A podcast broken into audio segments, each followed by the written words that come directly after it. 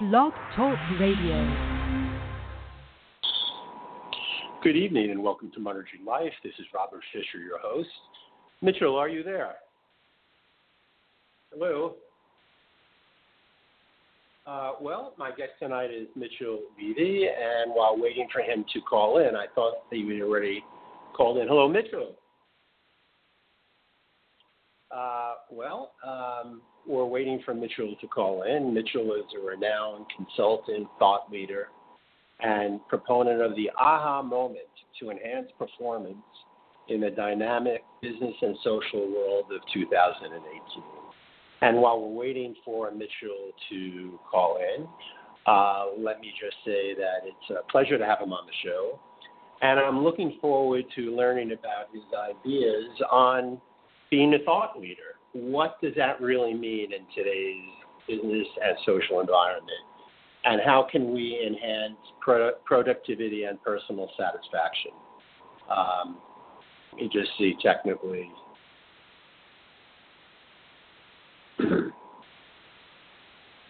Okay. For some reason, I'm trying to get Mitchell on the air, and it doesn't seem to be operating correctly here. Hopefully he will try and call in again in a moment. So Mitchell is a proponent of the aha moment. And for many of our listeners, we've all had aha moments in our life. And it's really a question of what is something that's going to trigger us to really have an awakening, an epiphany, if you will, to really change the course of our life in the business and in the personal realm. Here we go. Hold on. Mitchell, is that you? Certainly is. Hey, Robert, I was sitting there 10 minutes before the show started. You have to unmute the guest. Anyhow, I'm here. Right. Happy to talk to you. The thing is I can't really bring you on until the show starts. I tried to. So I saw that you were waiting. But any event, you're here. Welcome to Monergy Life. How are you this evening? I'm doing great, thank you. How about you? I'm doing awesome, too. And I was just telling our listeners a little bit about you while we were overcoming these technical difficulties. How did you become the aha guy? How did you get to that point? I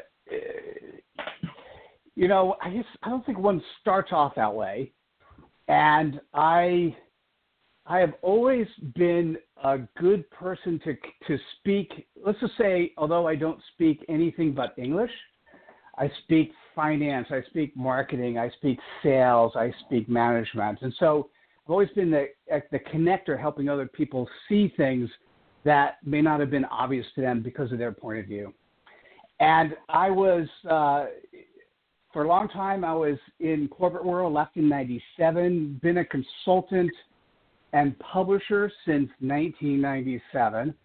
And I became, at one point in time, a thought leader architect, and that's helping companies figure out how to navigate the waters of the internet and social media and what happens. And for 3 years of having that title, although I had good business, I didn't have a lot of word-of-mouth marketing.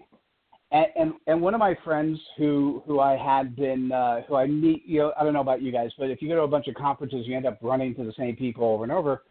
So this guy I ran into, and I met him at a conference, and he goes, Mitchell, the aha guy. I'm like, okay, that's interesting. And then a year later, I saw him again, and I go, and I say, hey, let's grab a beer, and we talked. And he goes, what's really interesting is I'm doing great work, but I'm not getting the referrals I need to regret. Even people who are good friends of mine that would want to work with me, they don't remember to refer me. And he goes, well, Mitchell, I don't think anyone in the world knows what the word thought leader architect is. He goes, but you're the aha guy. I mentioned that to you a year ago. I think that's what you should call yourself. And I kind of thought about it, and although I waited a year, I decided you're right. And that's so my job, when I see it, is when I talk to people, is how to get them to have that aha moment multiple times, how to think about the world differently. Mm-hmm. So in other words, you help facilitate then gaining some type of epiphany in their business or personal life? Yes. Right. So what do you think are the most... I mean, okay, I can add more to that, but yes, sounded like a good response to that question. Okay, well, feel free to add something to it. I was just, for our listeners, I wanted to, to sort of elucidate that because, an epiphany is something that we all seek in various times. And, I find in my own personal experience, it comes at the most unexpected moments, very often from the most unexpected sources as well. So let me add to that. So I kind of, in the old days, let's say 10 plus years ago, when I didn't call it an aha, I called it an epiphany, or I called it the light bulb moment. I was thinking that, hey, we get one of those every couple months or maybe every year or so. And I've now changed my opinion. We have aha moments multiple times every day. And what happens is we kind of turn the light bulb off. We get in this routine and we're not listening.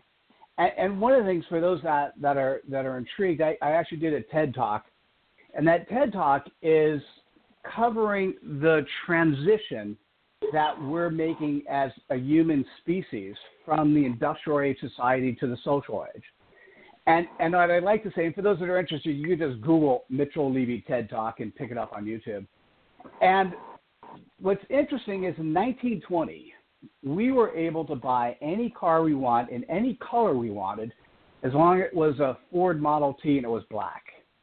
Right. And our educational system, our financial system, our corporate system, our infrastructure is still a direct outcome of us moving into and being part of that age that was part of 1920. And between 1920 and 2020, 100 years later, we're only 50% in the middle of the transformation between the Industrial Society and the Social Age. So that's what the TED Talk talks about, is how do we move to the right direction? And I think the answer is what's happening is everyone who wants to has a camera or a microphone and has the opportunity to communicate. And if we just listen to those around us, we can have multiple aha moments and make that transition in a way that will make us happy and satisfied versus there are many people who have not been successful at transitioning to what this new age is going to become. Right. So do you think that that's the main challenge that people face today, is to transition to this new age, sort of moving away from the old Industrial Age and all the values that were incorporated in that? Well, so that's a huge mega trend.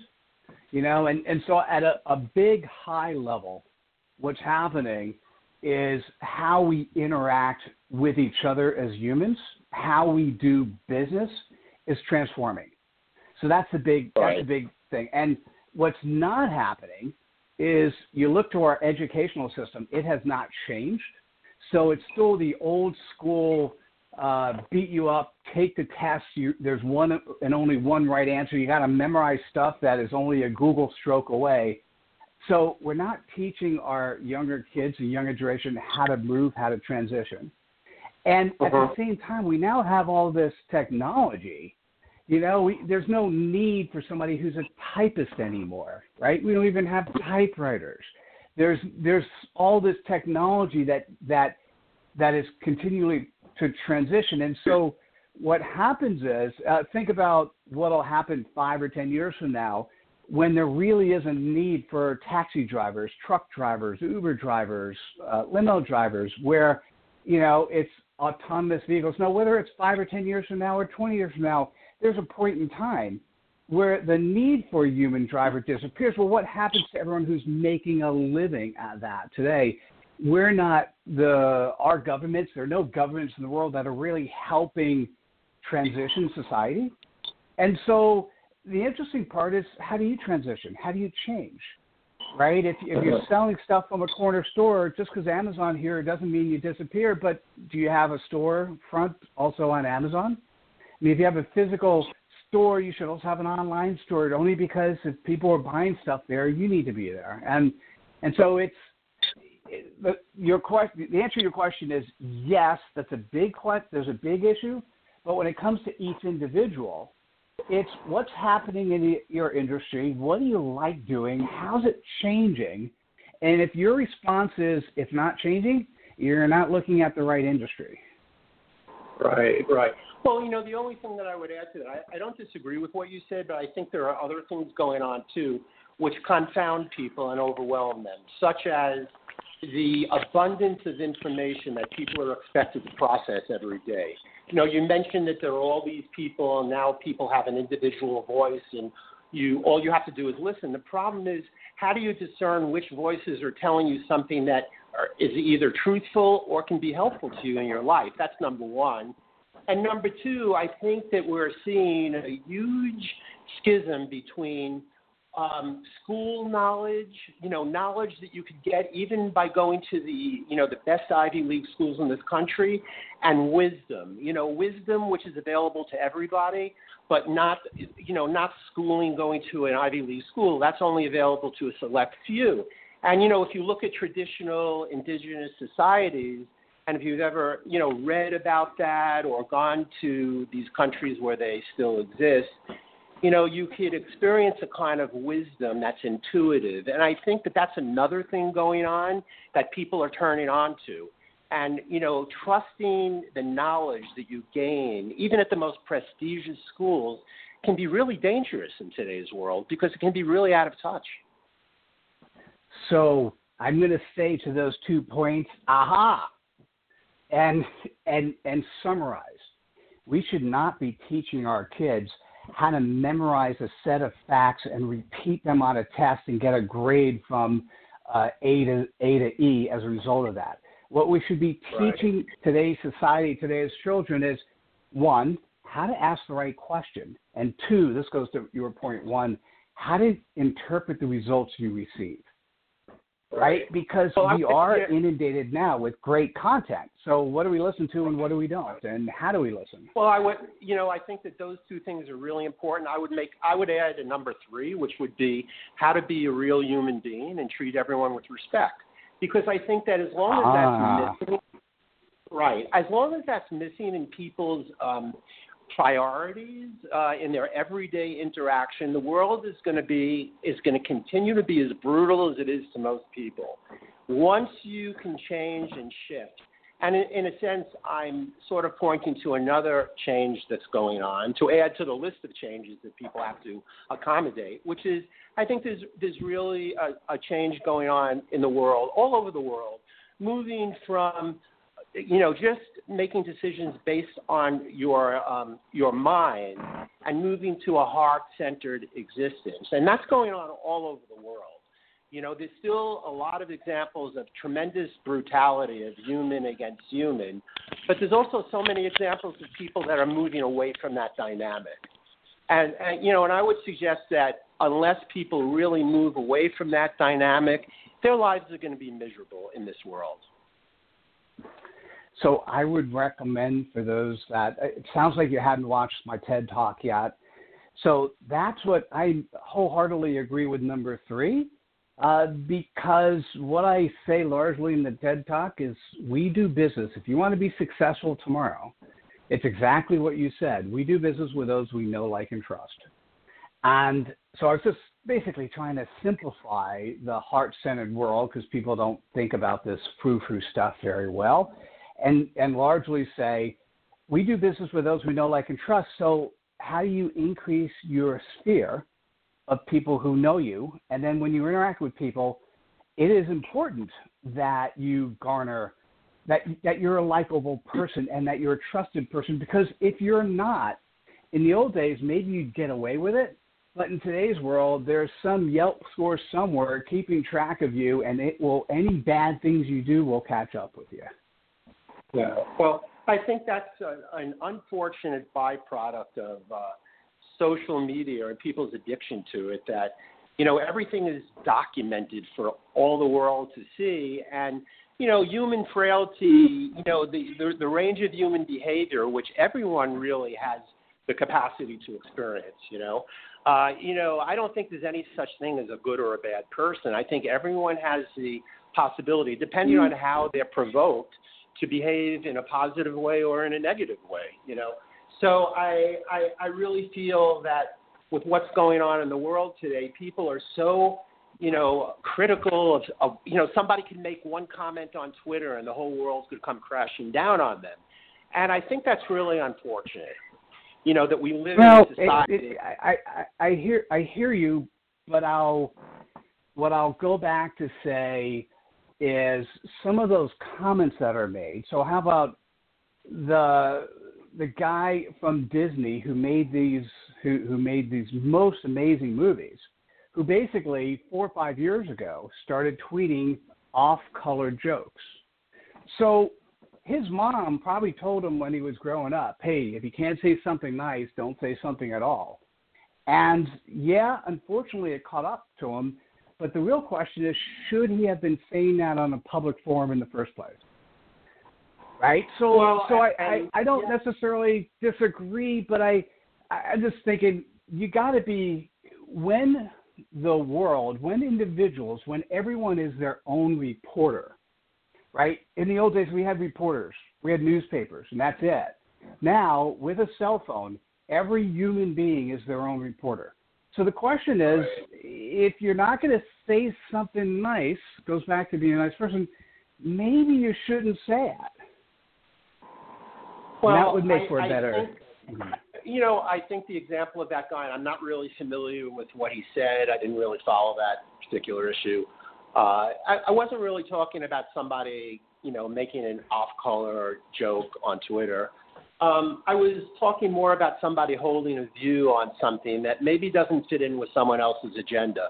And that agenda could be on the left or the right. You know, people could be extremely critical of that.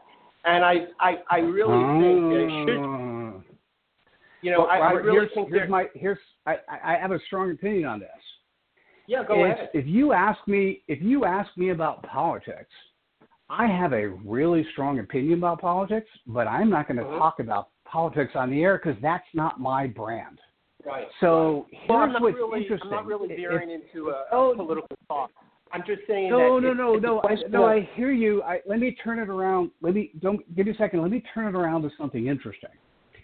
And that is, to me, what's interesting is because everyone has a microphone, because everyone has a camera, everyone is a brand. Whether or not you like it or not, in today's world, you're a brand. And if people are going to do business with you because they know, like, and trust you, it's because you have a brand they associate with. So if you have a strong opinion about something that is not relevant to your brand, you're better off not saying it because you're going to offend. The more things you say that can offend people that will get attracted to your brand are things that you shouldn't say unless it is part of your brand. Does that make sense? Right. Well, I definitely hear where you're coming from, and I don't agree with you, though, because I think that, you know, if you really look at everything as a brand and whatever you're representing or purporting to bring to other people as a brand, on one level, it can help you focus and, you know, in terms of who your market might be, et cetera. But I think the world would be a really sad place if that's all that anybody thinks about. And, you know, and if somebody's like First Amendment rights are going to be abrogated or infringed on. And look, I'm not in favor of purposely antagonizing anybody. I'm not into that, and I never was. But I think that's like a whole other issue as to whether if everything just becomes a means to monetization, then, you know, where's the love there? You know what I mean? Like, love and money are related on a certain level, but, you know, I think people should feel free enough to speak outside of their brand, as you say, because, you know, why not? Why not? But you're assuming a brand is money, and a brand doesn't have to be money, but it's a means to it, isn't it? It's a means to acquire money. It's a means to being known, liked, and trusted. Your brand is a means to being known, liked, and trusted. Presumably, the end result of being known, liked, and trusted is so that you're successful and you can make money, right?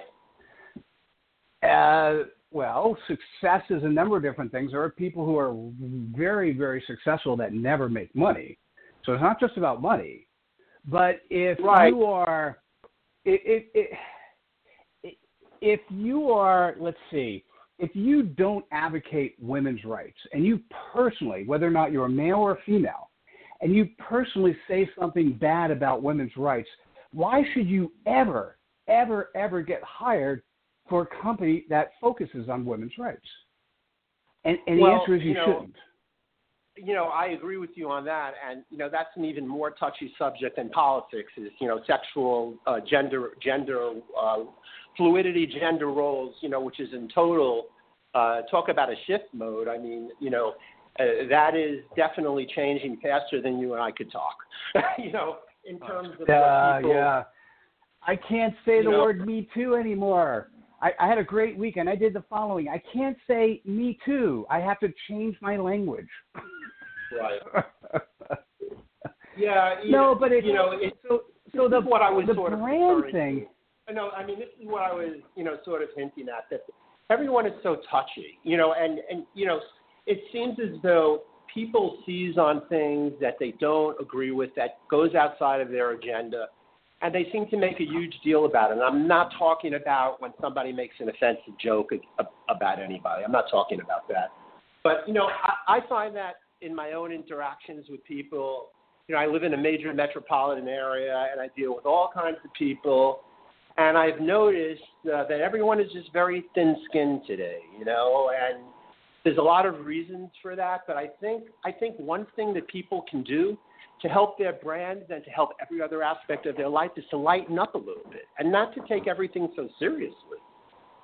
Oh, you know, you and I agree on that. I absolutely agree, because how do you be known, liked, and trusted if you're mean and completely get offended when people say things? So I'm in agreement. Yeah.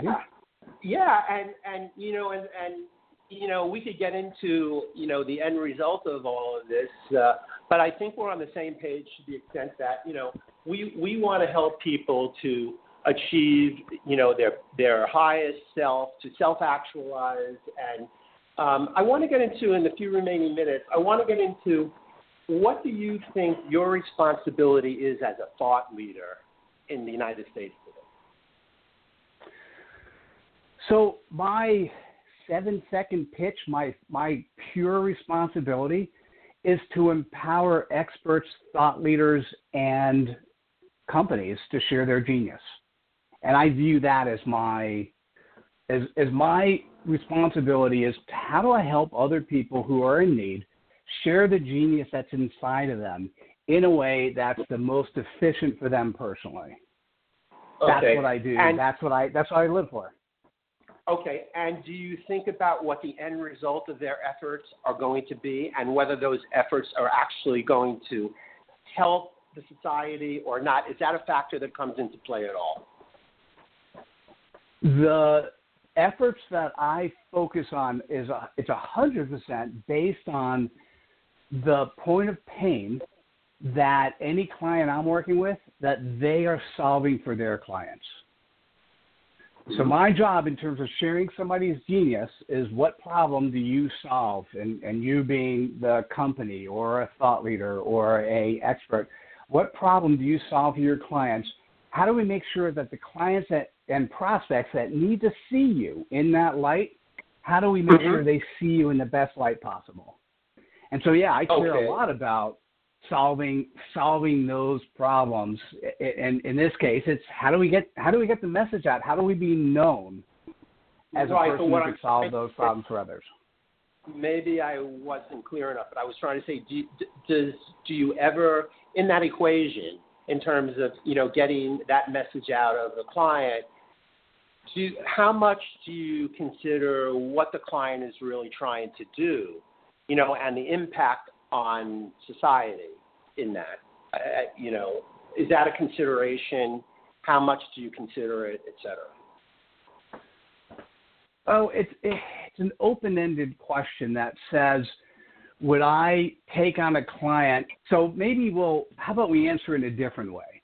I will never interact with or work with anyone who in any way shares hate to the world. Mm-hmm. So other than that, to me, that's just wrong in so many different ways. So if somebody comes to me and they have a book that's beyond glass half empty, right, that just talks about hate and bad things, we won't publish them. We won't work with them. Other than that, the gifts that we as humans have to share with others that we ultimately get paid for because we have an expertise that we help other people solve issues, those gifts, those areas help solve mankind's issues.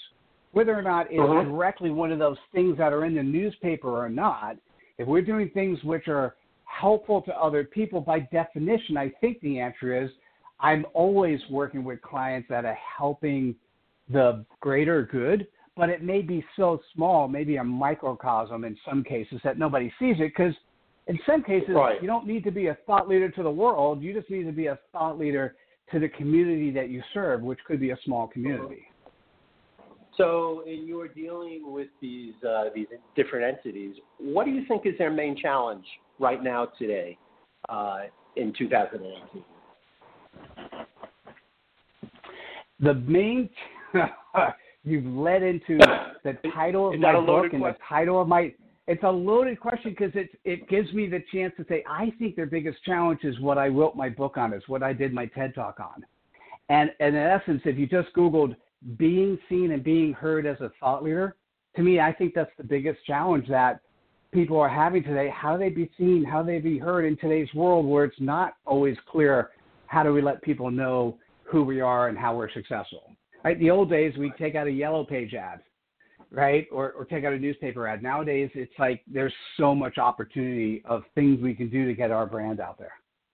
Right, right. And, you know, when you talk about brands, there are certain brands that seem almost, you know, beyond reproach, and it almost doesn't matter as far as the trust element goes. I mean, brands like Apple, you know, which have such a huge worldwide following. I mean, I've traveled all over the world, and I see how addicted people are to smartphones all over the world.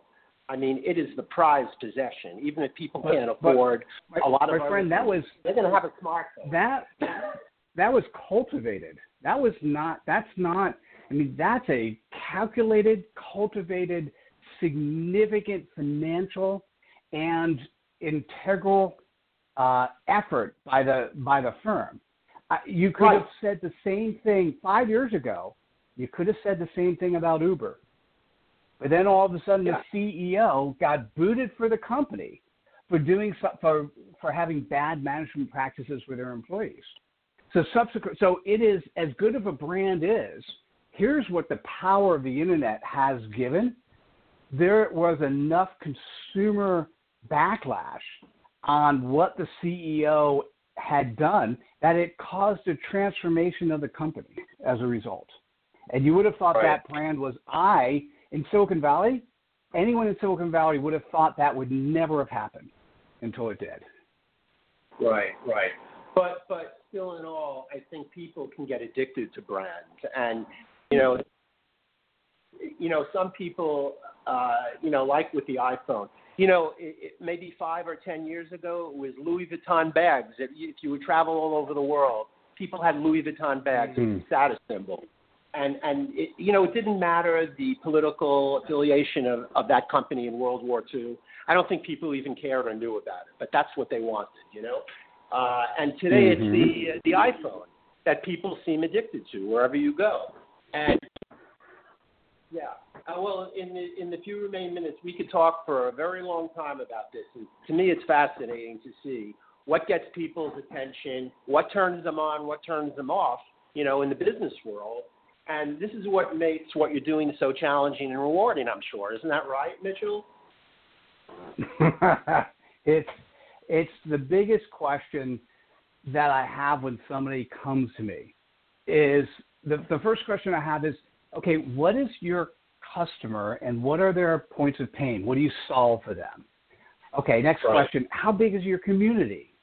Right? So oftentimes if it's a one-person shop and they say, oh, I could solve people's problems in the world. So in the old days, I might have said, and kept moving forward. Nowadays, I go, well, no, you can't. You're a one-person shop. You can only talk with a small number of people, right? Do you have any, in the last remaining seconds, any message for our audience that you'd like to give? Oh, you know, if you like what you hear, Google my name, Mitchell Levy, and connect to me on Twitter, Facebook, LinkedIn, Google+, Snap, Pinterest, whatever platform you play on. And go to ahavat.com if you're interested in either writing your book or sharing content, because that platform is free to use, free to share, and there's 45,000 AHA messages you could share today for free. Right. Well, Mitchell, thank you so much for being on Monergy Life. I'd like to wish everyone a good evening. Mitchell, thank you for being on the show. Everyone have a really awesome evening, and we'll see you again very soon. Good night, everybody. My pleasure. Thank you. Bye now. Thank you. Bye.